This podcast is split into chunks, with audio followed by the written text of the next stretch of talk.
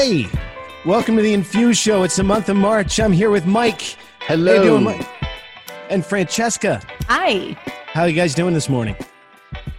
You know, it's still got snow on the ground and we're navigating the icy paths outside and it's the middle of winter and those things. Mike, you're joining us from up in New York, and you got snow on the ground? We have several feet of snow on the ground here. So it's a winter wonderland. I love it up here. It's kind of like a nice retreat, but I can get a lot done and still enjoy the outdoors too. Yeah, and through the magic of technology, we can all be together doing show. It's our favorite thing. So I wanted to share something with you guys. I don't know if you knew. I got this special telegram provided by Frankie Fithier, producer extraordinaire. And yesterday we had a couple of articles published by big organizations that said the following, that the summer of 2021 has the possibility to be a lot like the summer of 2019. Whoa! All right, That's good news. Yeah, oh. I mean, isn't that just the thought of that? Isn't that amazing?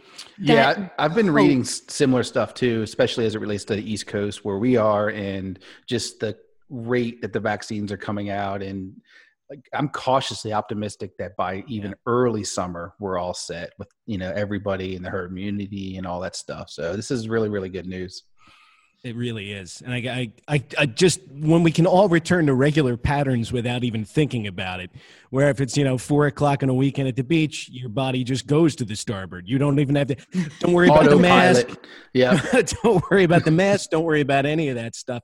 And so I thought today, at a time where, we still do have snow on the ground here in Delaware, snow on the ground up in New York where Mike is, we are all yearning for a return to warmer temperatures, for baseball, for the beach, for all things summer.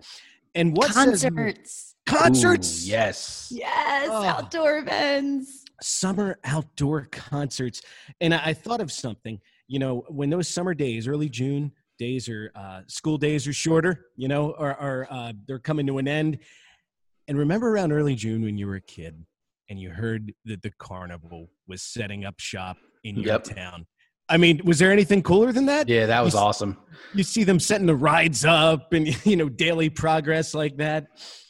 I carnivals were one of the staples of my youth. It was the beginning of summer.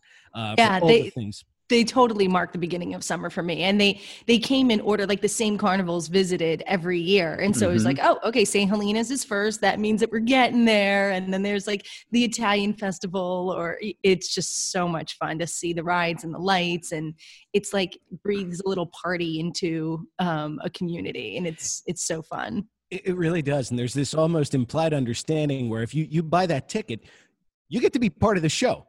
Whether, you really are part of the show. And that was one of the things that Francesca, Mike, and I talked about at one time. We always heard this term in our business, in the cannabis space, of that, oh man, it's the Wild West. It's the Wild West. And a lot of the times we don't think that's entirely accurate, I guess. But we, for you today, would like to throw an analogy your way, one that we use all the time. Ladies and gentlemen, we're going to take you to the carnival today. We have a special treat for you guys. So, if I may, ladies and gentlemen, boys and girls. Well, wait a minute. Now, we're all about compliance here in the Infuse show. So, not boys and girls, adults over 21. It's an adult carnival. Today on the Infuse show, please join me as we walk through the midway of marijuana marvels. And we try our best not to be a mark. And we're not going to become a mark when they see us walking down the midway today, because we have Mike Patterson, we have Francesca Vavla, we have our guides who can walk with us into the Canna Carnival and walk through these attractions. So, guys, this is a lot of responsibility, Francesca. I feel like all of a sudden the pressure ramped on me real quick here. See, I love that. I am so ready. I've been to the carnival. I know they are tricks. My grandparents were carnies. That's a different episode. Yeah, there's a big reveal there. I don't know if you guys knew. Oh, her grandmother would tell me all the damn carny tricks, and I was like, "Oh man, you had no principles, no ethics. You were a straight up carny." Oh my God. When I'm looking around, guys, there is a vast landscape here. It's crowded. There are several people grouping in different attractions, but the one closest to us up here on the left, I can barely make it out. But the tent says, "The Great Ganja, seer of all things, master of marijuana marvels and indica illusions." Now, he also, in small print, it says he also has the workaround to the credit card. Oh, so we're in the magic tent. I see. We are in the magic tent, Francesca. Nice. Now, from a newbie like myself, I got plenty of tickets. I got money in my pocket. What am I going to get when I enter this particular tent?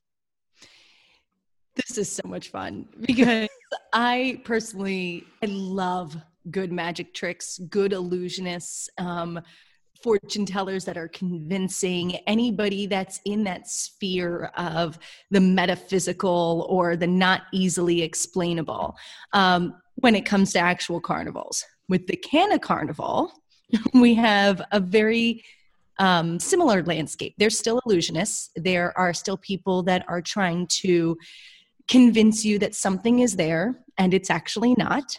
There are people that may be sawing a woman in half, but don't worry, she's just fine. You don't get two pieces. You still get the one whole.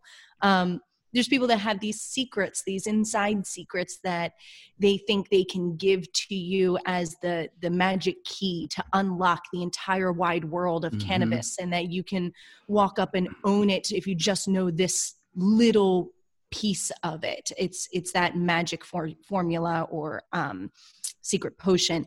And there's also the fortune tellers, the people that are going to try and predict the future, whether that's the investors, because they certainly need to have some semblance of that, the illusion of control and predictability of the future, or it's the research companies, which are fantastic for their own, things, and they're meaningful, but to consider the history of cannabis as a major factor for the future of cannabis is just an illusion right now, because things are moving so fast and forward that the past becomes not as meaningful when it's such a short past and such a limited exposure to the past. So you do have people in the cannabis community that act as these illusionists and magicians and fortune tellers. And you just have to be aware when you're going to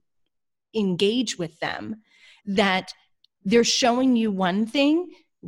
You need to be looking for what they're not showing you. Right. And that's how you prevent yourself from becoming a mark for those magicians. Right. See, Mike was nodding his head emphatically. For those of you that aren't watching and are just listening, emphatically, Mike, have you been in the tent before? Unfortunately, I have. It's kind of funny. You think about these magicians and illusionists, and I love how Francesca described these different characters that we've encountered over the past 4 years or so. And, one thing that really jumps at me is you run into a lot of them also at trade shows where they're walking around, and especially, we're in our booth and they come up and they've got the next biggest this or that. There's you mentioned credit card processing. I mean, how many people did we have that? What was that, about 18 months ago, 2 years ago, where everybody had the next thing, and then, that doesn't work. I got something else. Here's another workaround. It was like a shell game with these guys.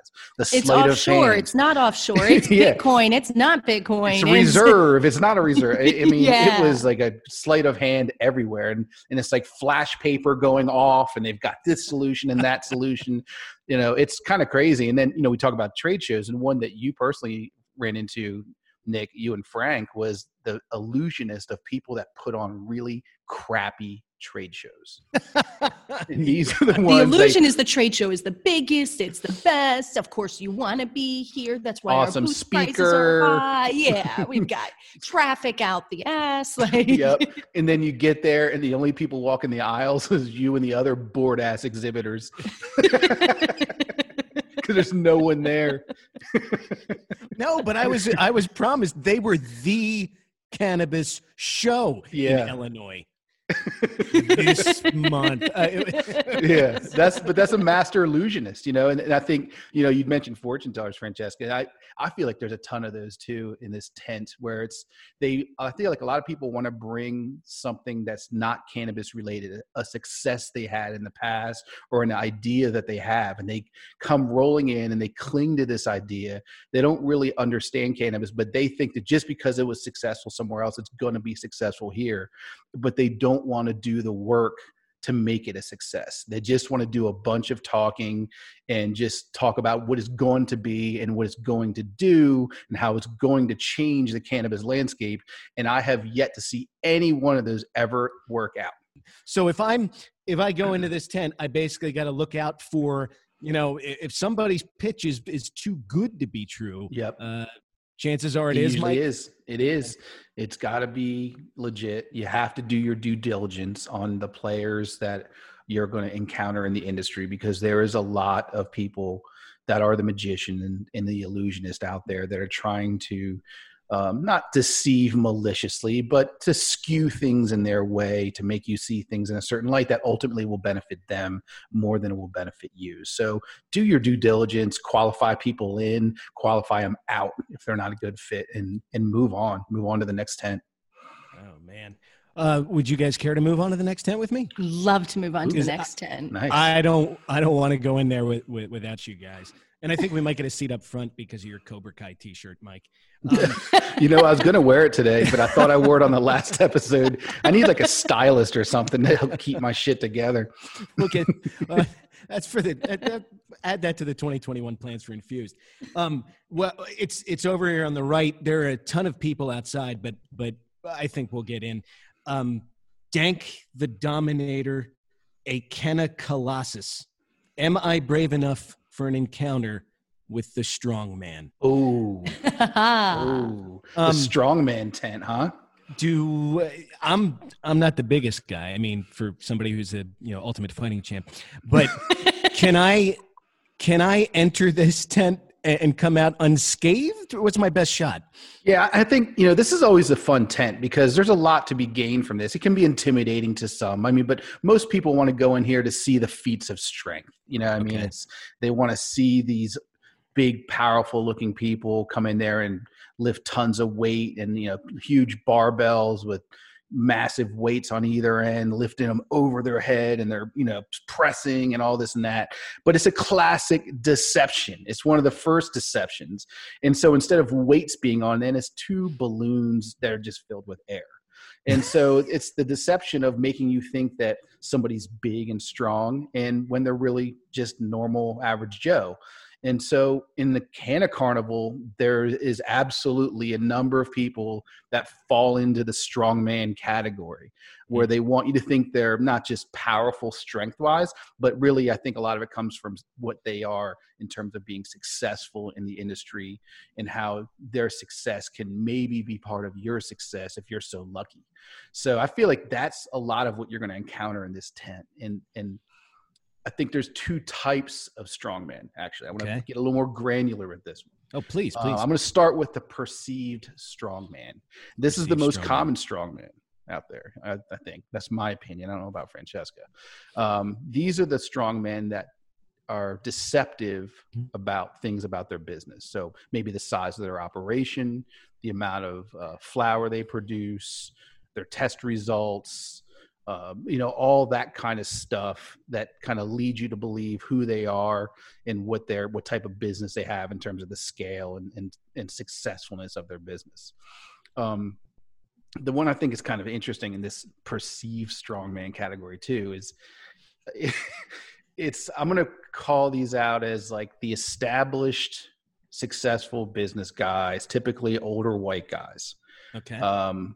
They love to talk marijuana. They love to talk about their investment, how they're getting ready to invest, how they have the next biggest investment, blah, blah, blah, blah, blah, right? And I think a lot of what this comes down to is this big talk, so that when they're in their circle with their cronies at the country club or at the Rod and Game Club or whatever waspy ass club they're at.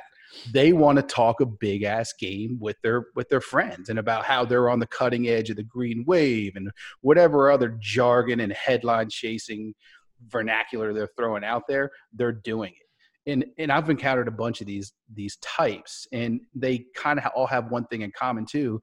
And I've never really seen any of them follow through.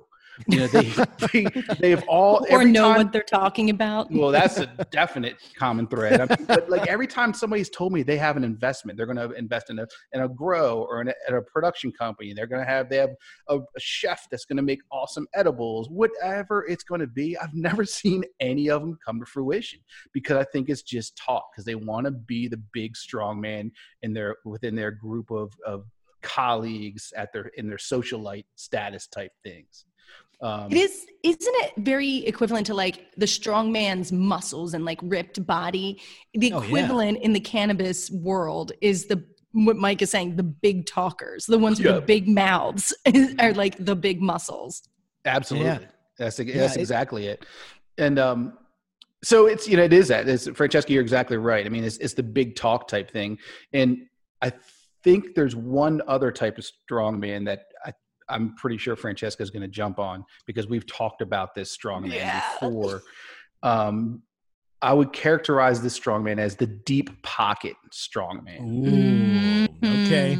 I think I like where this is going. This is, so it's really interesting because the first strongman has glamour muscles and can't lift anything. He doesn't follow through, but the deep pocket strongman, their strength is in their money that they bring to the table because it allows them to actually, quote unquote, lift real weight, as in they can buy up a lot of dispensaries or real estate or property or grows. They can actually invest or,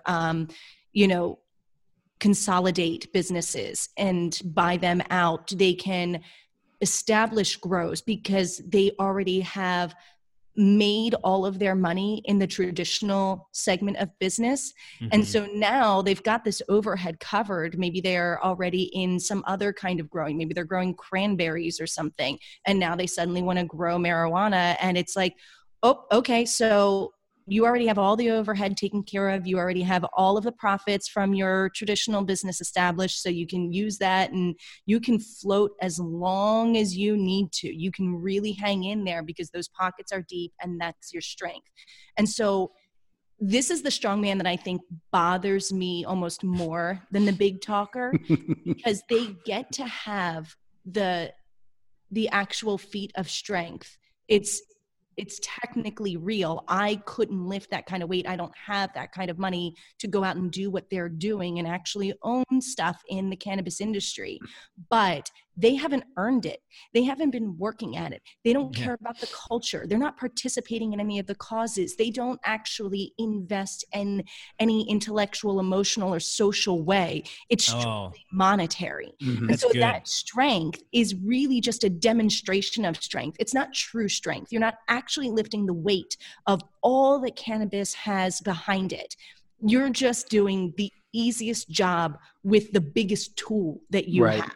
You know, and you mentioned like the money part of it and being financed and all that kind of stuff. And I feel like the other part that goes along with the deep pocket strongman is just the established resources of, say, like they have a marketing team already. And they don't have to hire it out. They have idle resources that they're already paying for. So they don't have to go and spend additional overhead. They've got marketing covered. They've got compliance covered. They've got legal covered. They've got accounting covered. All these things that for everybody else starting up is additional cost and layered on layered costs.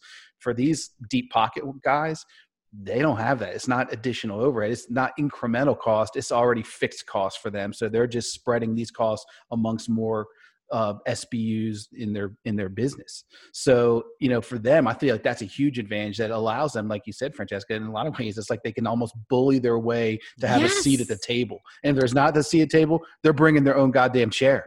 Or they'll build their table and they'll be like, okay, now this is the table, guys. This is the table you need to sit around, not that table. And so there's this implied or suggested or there's like a subtext of dismissiveness of what is built by people who have been in this industry and have struggled and suffered. And it's like, that's cute. Let me show you how to really do it. I can leapfrog you. And so it's very well said. It's a big F you in a number of ways that really chaps my ass. I can't stand.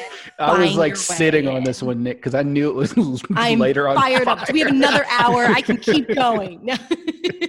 So it's a new segment called "Chaps My Ass." There's a little graphic coming down. But look, I'm right there with you, and I'm always amazed by how many people we run into. And this goes back to when you can encounter a bunch of people that aren't in the business. You see them at trade shows, and I'm always baffled at the number of people that are dismissive of the industry and the plant in particular. And just like the weight that the strong man is going to lift in front of all the ticket paying audience, it's a question of authenticity, right? Yes. Whether or not that weight is authentic or not, because you can come in and say, well, I invested in MedMen, so I'm in cannabis. Well, are you really in cannabis because you invested in MedMen? It really... I read a piece where a grower from out in the Emerald Triangle told me that the way he sniffs people out is, well, did you try the flower? Have you tried this edible that you're invested in? Are you actually invested in more than that monetary commitment of yours? Mm-hmm.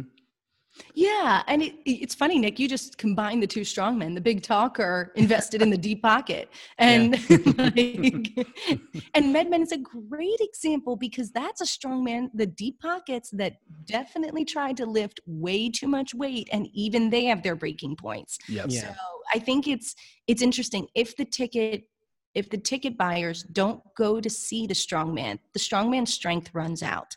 So you need to be aware of who you're doing business with and make sure that you are paying for something of substance and something that's actually impressive. I would be so much more impressed by a small farmer that's been doing this, who's probably suffered and been put in jail for this shit, has been harassed for it and everything, has used it to share as a medicine for free among people that he knows needs it or she knows needs it. And then they fight tooth and nail with next to no resources to get a single license. And then they use every dollar that they have or whatever to try and make this happen because they are all in on this. This isn't a side hustle. This isn't easy for them to lift. This is a truly heavy weight. So sometimes opening one dispensary or one grow or one processing facility is a much bigger feat of strength than buying up 10 dispensaries across 5 states. Yep. That's a great point. I really like what you said there, Francesca. And it fits along with one of the things that we've noticed too, when we see like the big strongmen and kind of how we've sniffed them out after wasting time with some of them. Yeah. Cause really we definitely stayed in that tent too long. Oh yeah. And it sounds real attractive to talk to, but yeah, I think one of the things that we've learned over time is to really try to dig into what their passion is for it. How it's viewed internally. Is this a long-term growth or is this a flash in the pan? What does their board of directors think about this? Because we've seen situations where the people we've interacted with are all on board, and then all of a sudden comes time to change the website to include cannabis, and it comes to a screeching halt. So, little things like that are very telling. Also, and I think the biggest thing that we've learned over time is really understanding how their resources can come to play in cannabis. I mean, just because somebody has a 10-person marketing team doesn't mean they understand branding and labeling and what makes for a strong cannabis brand and things like that. And I would much rather work with somebody that knows all that, and we don't have to teach versus people that have a established agency, so to speak, that know nothing of the nuances that you really are super critical in this space. Absolutely. It's something where it's so important. The big strong man can have his own marketing team or his own, but if it's not related to cannabis, if it's not a cannabis dedicated resource or a team of people that have been in this space, it's worthless. If somebody's like, well, but back in the 90s, we moved thousands of Flowbee haircutters per month. It's like, well, this is the hydroponic grower that you're trying to market, it's a little bit different of a game. So right. I don't know if your Flowbee experience is good that's here. Nice one, Nick. I'm actually 107 years old. So I wanted to go and if I can, I'm getting a little hungry. And I promised Fithier I'd pick him up something. So there's a food tent up ahead. So I'd like to go into this. Craving Cannabis Confections. Enter here. And the problem that I'm seeing, Francesca, is there are long lines everywhere. Why are the lines so long? Can all this stuff be that incredible? You know, the thing is that it is good. They're making something that we all want or we all need. It's the cotton candy and the funnel cake and the popcorn and the stuffed pretzels. And now I'm hungry. But it's the equivalent of that are your edibles, your flour, your products that you're selling, whether that's B2C or B2B. So you can talk about grow units or lighting or any kind of thing that is in the cannabis that is an actual product that we sell. I think falls under this food tent, which is the product isn't the problem most of the time. The product is usually fine. What we're seeing in those long lines is that they have an operations gap. So you can make the best funnel cake that there is, but if you can make it at a rate of 1 per hour and 100 people per hour are trying to eat that funnel cake, you've got a problem because that 1 per hour will never give you enough business to be able to lead up to the 100 per hour. People are going to fall away. You're not going to be known for your great funnel cake because only 1 out of 100 people know about that. You're going to be known for the other 99 out of 100 that know you have terrible service or it's impossible to get to your product or it's too expensive because you're trying to mark up to get the money. I mean, there's a million ways to mess up a good product in the cannabis space. And I think I see that probably more than anything is these really well-intentioned people with good ideas that want to do this for all the right reasons. It's like the opposite of everything we've seen before. They're not magicians and strongmen. They've got it. Yep. But they can't serve it. And that is just as critical of a gap as not having the actual quality product. Yeah, this is almost the one that's heartbreaking. It is. You know, we get to know these people. You know, one of the things with us, as you all know and the team knows, we love to go see the people we work with to be able to understand what they're all about and kind of see behind their tent, so to speak, right? But this is where it's really sad because, you know, you see their passion and you see the quality of product that they can produce, but operationally they have gaps. And a lot of times it's because they don't have the financing or they don't have the staff that can help them fulfill against the demand to really help their dream and their vision become a reality. And these are ones like almost the opposite of the strongman because, you know, strongman can lift up a barbell of daddy's money and an angel investor, right? But these people don't have that. I mean, a lot of people we've seen in this situation are bootstrapping it. And I have the utmost respect for how they do it. And they're so close, but yet they're so far too. And it's just really heartbreaking to see that their vision not become a reality because of like just some, usually it's small too. If they can fix something small operationally, it'll spin and cause some momentum. And then that can build on itself and then you can reinvest. And but it takes that one kind of step change for people to be able to do that. And that's really what we see a lot of in this food tent area. So it's a big blind spot for people coming into the industry with a killer idea or product, or it is a big blind spot for people looking for partners in this space. Because if you don't have your eye on operations, whether you are the product producer or you are partnering with the product producer, then you're going to probably miss some major things that will affect productivity, revenue, growth, all of those things that are the business part of the cannabis business. Yep, absolutely. I had a best teacher in my life, a guy named Tom Daly, used to, when I was struggling with picking something up or learning it, he'd say, just go do it. Go do it. Yeah. That's how you're going to learn to do it. So that's why I've always loved that you and Mike were like, no, we're going to go visit this grow before we get involved, because it's a very sobering thing that I don't think a lot of people get when they do their investment in cannabis or whatever. I think you should go to a farm because you learn one of the things that people overlook, and I don't know how they do it, but it's a lifestyle.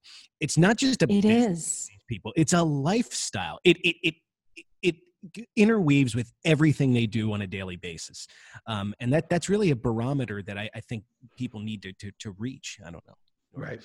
Yep. You're exactly right. Yeah. And I think we're all hungry for good product. You know, we're in that food tent because we're hungry. We want it.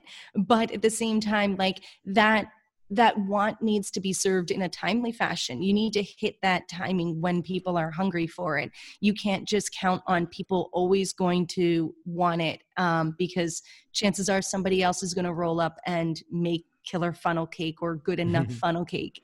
And they got there first. They can serve more people. They become the producer that you want it to be. Right. Yeah, it can go backwards real fast. Easily, yeah. We've seen that happen.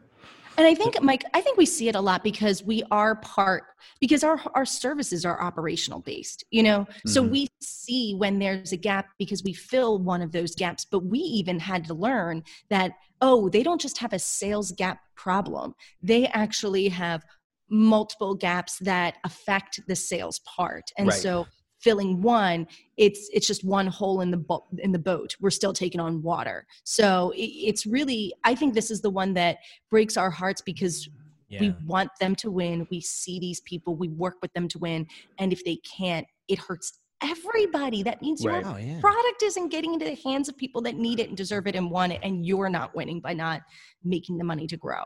Yep. Yeah. It's really, they're easy people to root for, no doubt. Yes. So the big takeaway I have to remember is regardless of how long that line is and the demand for that product, maybe I take a peek behind that counter, behind that curtain, and make sure that they have the resources in place so that the last person in line comes away with a funnel cake. There you go. That's nailed it. All right. Eyes on the operation. All right. All eyes on the operation. Speaking of which, I want to head over to it's called the Dead Eye Dispensary. It's the shooting gallery for the Smoky Sharpshooter. Nice. Now, you know what? I kind of say that I love a shooting gallery, Mike. And I got my quarters. I'm ready to go. But now that I think about it, if you're like me, I spent hours at the shooting gallery. Yep. I'm taking aim. I'm looking at that piano player. I want to hit that target so that he plays the damn song. I know I aimed up and I was right on the money. I think his hand moved. I wanted the outhouse to open so the old guy was in there with the newspaper. Yeah. I lined up my shot correctly. Is it me? Is it the gun? What am I doing wrong? Well, you know, I share your affinity for the shooting gallery because I burned through a lot of money in my day in this too. And you know, I think in the Canna Carnival especially, there is those big attractive targets. The piano guy, the outhouse is always a hit. There's that grizzly bear in the back that will roar if you hit him in the right spot and all that. You know, and then like the common thing to do is to take aim at those big targets. And like, if you look down the row of the other shooters, everybody's shooting at those like couple things. But like what you don't realize is that the sight on your gun isn't true. There's usually a fan blowing too. I don't know if you've ever noticed this. Oh yeah. Yeah. There's like a cross fan going. So, and then you're not using like the little pellets are super light. So they get like skewed real easy. But, so your chances of hitting a big target in the Canna Carnival are really, really slim. But I think you also have to understand that even if you hit the piano guy, he might not crack off a song. Or if you hit the bear, he might not roar. And some of them are set up so that even if you hit the mark, it might not react. And I think that's really, really indicative of what we see in the cannabis space, where people want to go after those big targets, which in our world, in this world, is the MSOs or the big, huge mega dispensaries. And so, you know, you want to go after, that's the best, like the game changing client, or if you can work with them, it's going to be an influx of new demand for your product. And so it's ultra attractive and it makes a ton of sense, but you can also burn through your entire wallet of money and have nothing to show for it if you only shoot at those big targets. So, you know, one of the things that we've kind of checked ourselves with, because we've taken a couple shots, but what we've found to be more fruitful for us and more productive is going after like the squirrel and like the soda can and the spittoon and these smaller targets that are closer. I can hit those. Yeah, I mean, everybody can hit them, right? But everybody wants to go for the big one. But if you go for those closer in targets, the smaller targets, then you can start getting yourself ready to go after some of the medium targets. Maybe go after the coyote, you know, or whatever else is going to be out there. And then and only then are you going to be ready to go after some of those big ones. Once you have the gun figured out and the sight figured out and the breeze figured out and the sweet spot of those big targets figured out, that's the only time you should go after those, in my opinion. And because here's another thing. Here's another little inside tip. Those big targets, they're trying to grow too. They have growth plans. And their growth plans don't include some little shitty new shooter on the range. So, Nick, I'm sorry, but they don't include you. And they'll include a sharpshooter, or they'll include other big targets, other MSOs and other, you know, mega dispensaries and operations. Like, for them to grow, they need the partnership with those big people. But yeah, they'll work with smaller operations like we have, but we have to prove ourselves, and we have to prove ourselves as a sharpshooter and prove ourselves as someone who can bring our game just to attract their attention. And then maybe we have a crack at hitting that target and getting a reaction.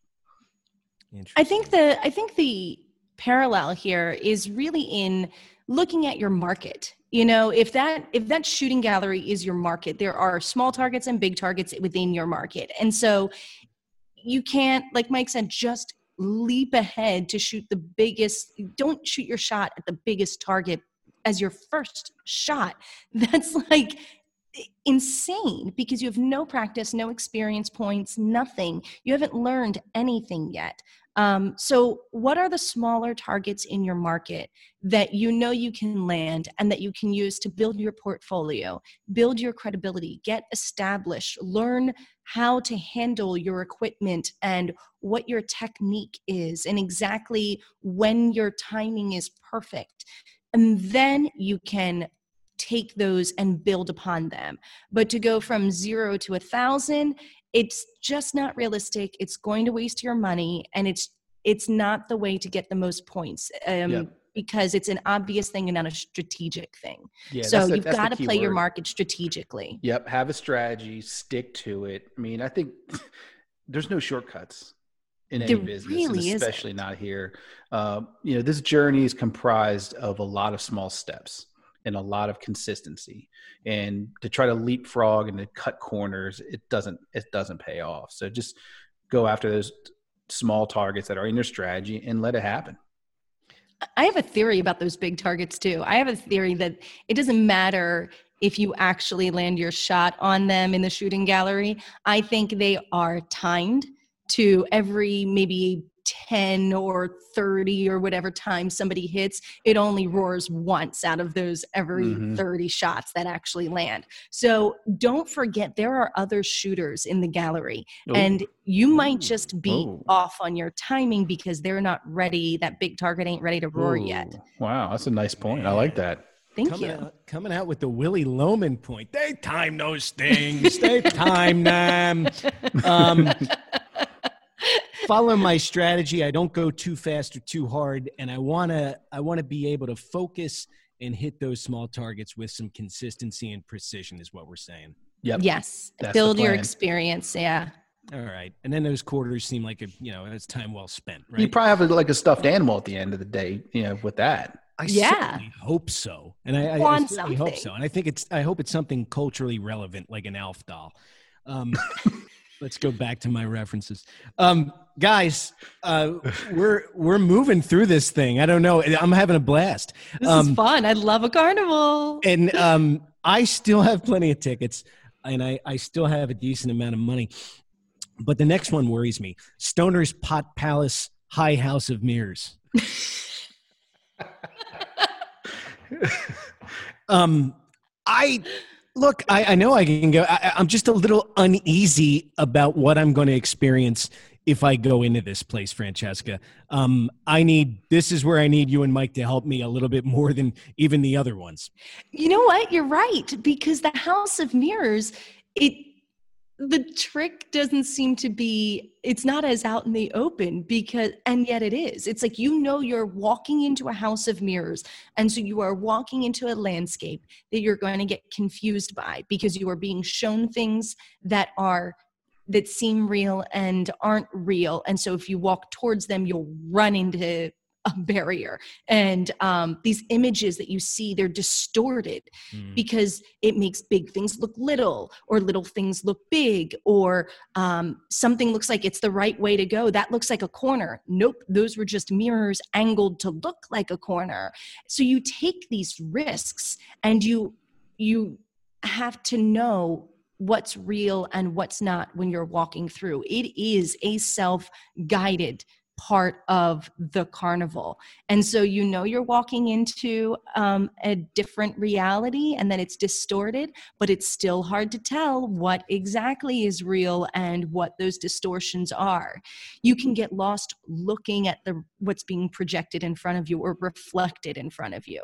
I see this in cannabis in a lot of different ways. Like one of the most common that we've run into are people who think that their enjoyment of cannabis means that they will be good at the business of cannabis.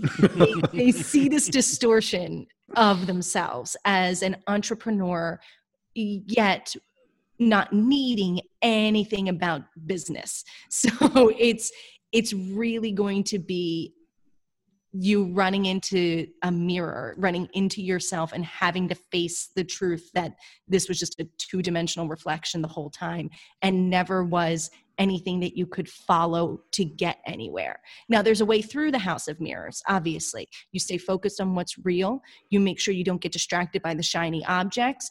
You have to know when you're looking at yourself and when you're looking at, something that's trying to lead you away from yourself. There's a whole bunch of stuff that you could do there. And the whole thing is a house of mirrors. That's the thing. It's like, it applies to the entire industry. It's like everyone is in this house of mirrors, where it seems like it should be easy to sell your great product into your great flower into a great dispensary. But they've got 40 people every Monday trying to do that same exact thing. So you don't see the actual straight path. You think it's a straight path, and it's not. Mm-hmm. Yeah. This is probably the most difficult one for me, because it's really frustrating as someone that, I see things as tries like processes and systems and try to, that sort of mindset, and to go into the house of mirrors and to be distorted and things, not what they're proposed or supposed to be, seem to be purported to be. It's frustrating, and it can be really discouraging, can be just, you get lost. Setback. Yeah. Big setback if you get lost in there. So my advice is, I echo what you say, Francesca, find like the thread of truth, and find those around you that you can trust, and be true to them, and get your ass out of the house of mirrors as soon as you can. Yes. Yes. And once you found that path, make sure you walk that over and over, so it becomes muscle memory to pass those distorted, reflections without even thinking. You're not even looking at them, because you know the way, and you've got to follow that way through. If you don't make it through, I'm so sorry. It's just, it's a keep hitting your face on the one mirror over and over. You're like, I thought, wait. This is why I thought, just in conversation, and again, it's something, I'm being 100% sincere here. This is a total shoot. We'll just be talking about the cannabis business with the team and stumble upon something that really has a lot of truth to it. And this carnival thing stuck as soon as we started work, as soon as we played around with it, just in conversation. Carnivals to me operate on the principle of duality, right? Everything is about duality. There are two sides to everything you see, two sides to every single attraction encounter that you have here. And I really thought that was the strength of this, because we can be part of the show. We can be part of the Cannabis Carnival. It's a fun landscape, right? But the key is you don't want to be a mark, right? Right. You need to be participating in it, not the clown of the carnival. I mean, I'm kind of mixing a circus and carnival here, but that's the thing, is like, don't go in unless you know what you're buying into. And so many people only see that one side, the biggest stuffed animal, that big, huge teddy bear gorilla that's hanging out there. If you just knock down the bottles, and, you don't see that it actually takes 13 of the teeny little stuffed animals to get to that big gorilla. Yeah. So there's so many things. If you don't give yourself a real harsh reality check before, during being in cannabis, you're going to get suckered. Yeah. And in a full disclosure, I mean, the reason this came up, I remember the first time we talked about this. And it was on the heels of one of our partners not fulfilling their contract. Yes. And I've been in business for almost 3 decades in some capacity. I've never had more people walk out on contracts than we have in the time that we've been doing this with Alias Cann. Amazing. And I think it's that frustration to me that's like, oh my God, this is ridiculous. How do people live with themselves? How do they not have more morals? And we did what we were supposed to do. Now it's time for them to pay us, and they don't want to pay, or they don't want to do what they said they were going to do. And so, it's really frustrating. And I think when we came up with this concept, we did it kind of tongue in cheek, being like, we want to lift the tent on this carnival that we love, but we also hate at times because of the characters and unsavory people walking around, the pickpockets, all the other people that are out there. But that's what we really wanted to do with this episode, was really kind of expose some of that, so that maybe someone listening or viewing can avoid some of these characters that we've encountered in the course of our time with Alias Cann. And like Francesca and like you and like Nick said, I mean, it's a fun carnival. It's awesome being in here. It's a lot of fun. There's a line out the door of people trying to get in here, but it's just beware. You talk about buyer beware. It's visitor beware to the Canna Carnival, because it's filled with people. And it fits. I mean, look, when you're at a carnival, and like, especially not now, not at this age, but when I was younger, it was like, oh my God, I want to go on the most exciting rides. I want to go on the zipper. I want to go on whatever it is that looks the scariest and gives me the most adrenaline rush. And now it's like that adrenaline rush is definitely characteristic of the cannabis industry, but it is so not the thing to chase. It is not sustainable or steady. You need to actually find the pace at which you can walk the entire field and make sure that you see everything, and you don't rush to where the most exciting, biggest, brightest attraction is, because it's not real. It's probably not what you think it is, or maybe it's misleading in what it's saying it is. And it's okay if you know that. If you don't know that, then you could succumb to whatever consequences are of buying into that. And we just want people to be more knowledgeable coming into this space, because if you come in and you create a better business model, better services, better products, better operations, it only helps everybody. It's that raise the game. Yeah. So let's improve all of this together and say, well, we know what some of these people here are doing, but there's also a lot of fun to be had. So now that I know the game, I can play the game a whole lot better. Yep. Absolutely. Yep. Cannabis is a carnival, believe it or not. And look, I want to thank you two for taking me through the midway today. I would have no idea where to go or what I was in for. So thank you both for joining me as we strolled down the midway today. It was our pleasure, Nick. I'm glad you enjoyed your time in the Canna Carnival. I did. And don't buy a balloon. It's just going to destroy the environment and be worth nothing in the end. So I know. Don't give it. Yeah. Oh my God. Jeez. Well, you know what? Throw that one away. The would could just make the carnival more fun. Sure. Frankie Fithier. Yes. Fithier, are you there, sir? Hey, y'all. How are you, buddy? I'm good. How are you? I'm doing okay. It's been a while. Frank, did you have a favorite carnival ride? The one that you get in, it's like a circular machine and it goes around in a circle and makes people throw up. Gravitron? The Gravitron. Yeah. That one was so much fun. That was just Frank going in the dryer. You would come outside and just be like wobbling for the next 30 minutes. I know. Kind of like getting drunk before you're 21. That's really true. Gravitron. I love the Gravitron. You know, there's a couple of groups that want that one to go away. And I'm like, kids have to experience the Gravitron. Damn it. Mike, did you have a favorite ride? I like that pirate ship.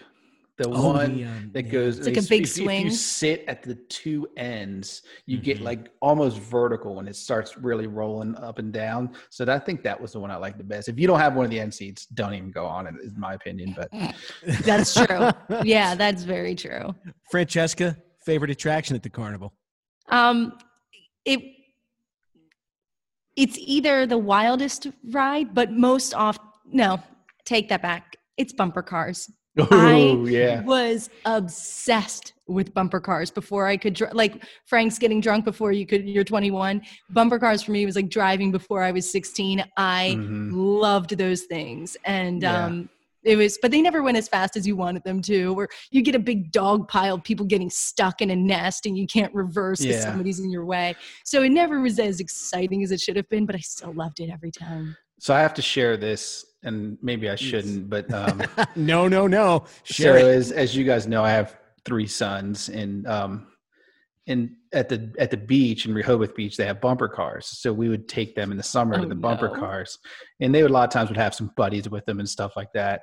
And so we would identify a mark in line, I knew it, and before we'd get on, and then all of us would just gang up on this one poor sap and just like keep demolishing him into the boards and out of commission and just like, and I feel bad because I'm like a grown ass man and I'm like, hey guys, let's look at that nerd over there, let's get him. You know what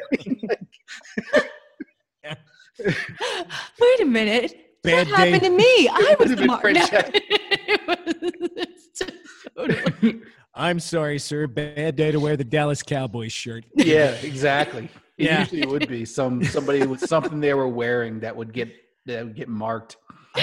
I would do the same thing at the bumper boats out on Route 1 in Rehoboth. Mm. We would just trap somebody under a waterfall and just watch them scream. You know? It was a good time. I got one. We were talking about flash paper magicians and the like, and the magicians. The first 10. All right. Francesca, let's say magic is real.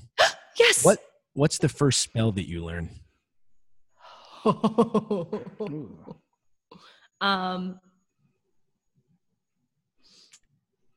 think a transfiguration spell.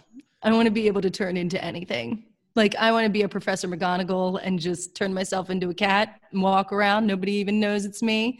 And I'm just, I'm me, but a cat. Just animate objects. Animate objects, right? I think you can be anything, but yeah, I think maybe it is like organic objects or something. Like I wouldn't want to turn in like the block rocker in the gym. No. I'm not trying to turn into my water bottle. Would you still be able to speak like your normal voice and stuff? Mm-mm. Oh, that'd be freaky as hell. Can you? You might be able to. It's your rule. It's a hypothetical. Okay, I'm going to, but I should really keep I like it because I love eavesdropping. It's my favorite thing to know everything. I don't want to gossip. I just want to eavesdrop and hear all the things. So that's why I would do transfiguration. All right. A spell based around gossip gathering. Yeah. Fifth year, magic's real. What are you going to learn? I want to be able to summon any kind of food or cuisine at any moment.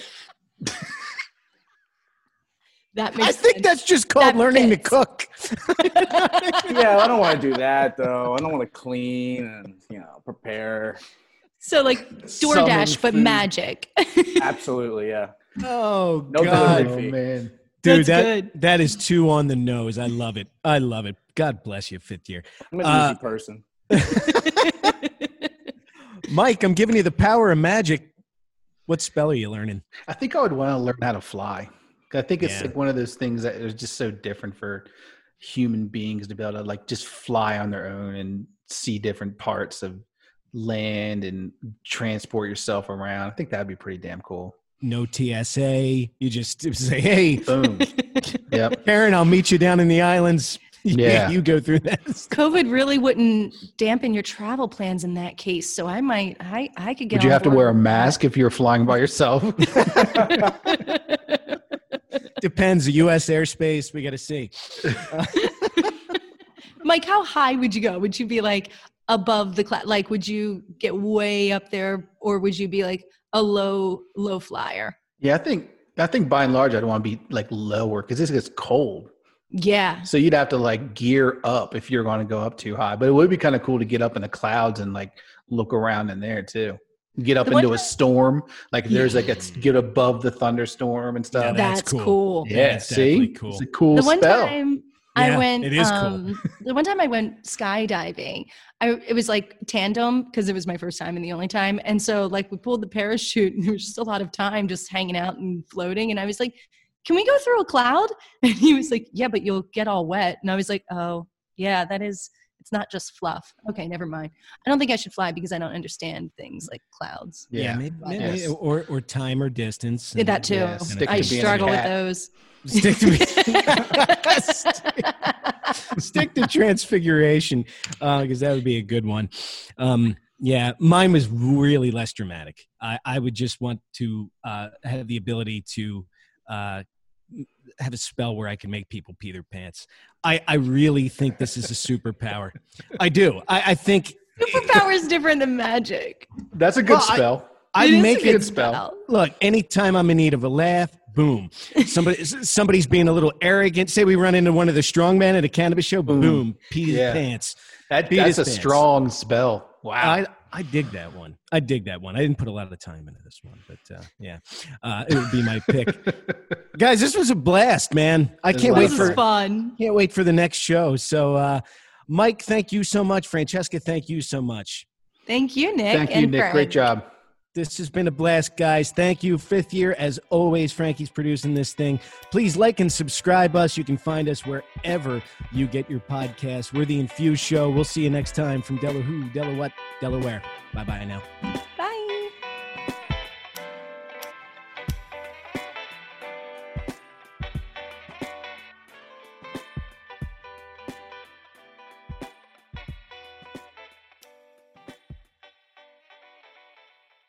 Thanks for listening to today's show.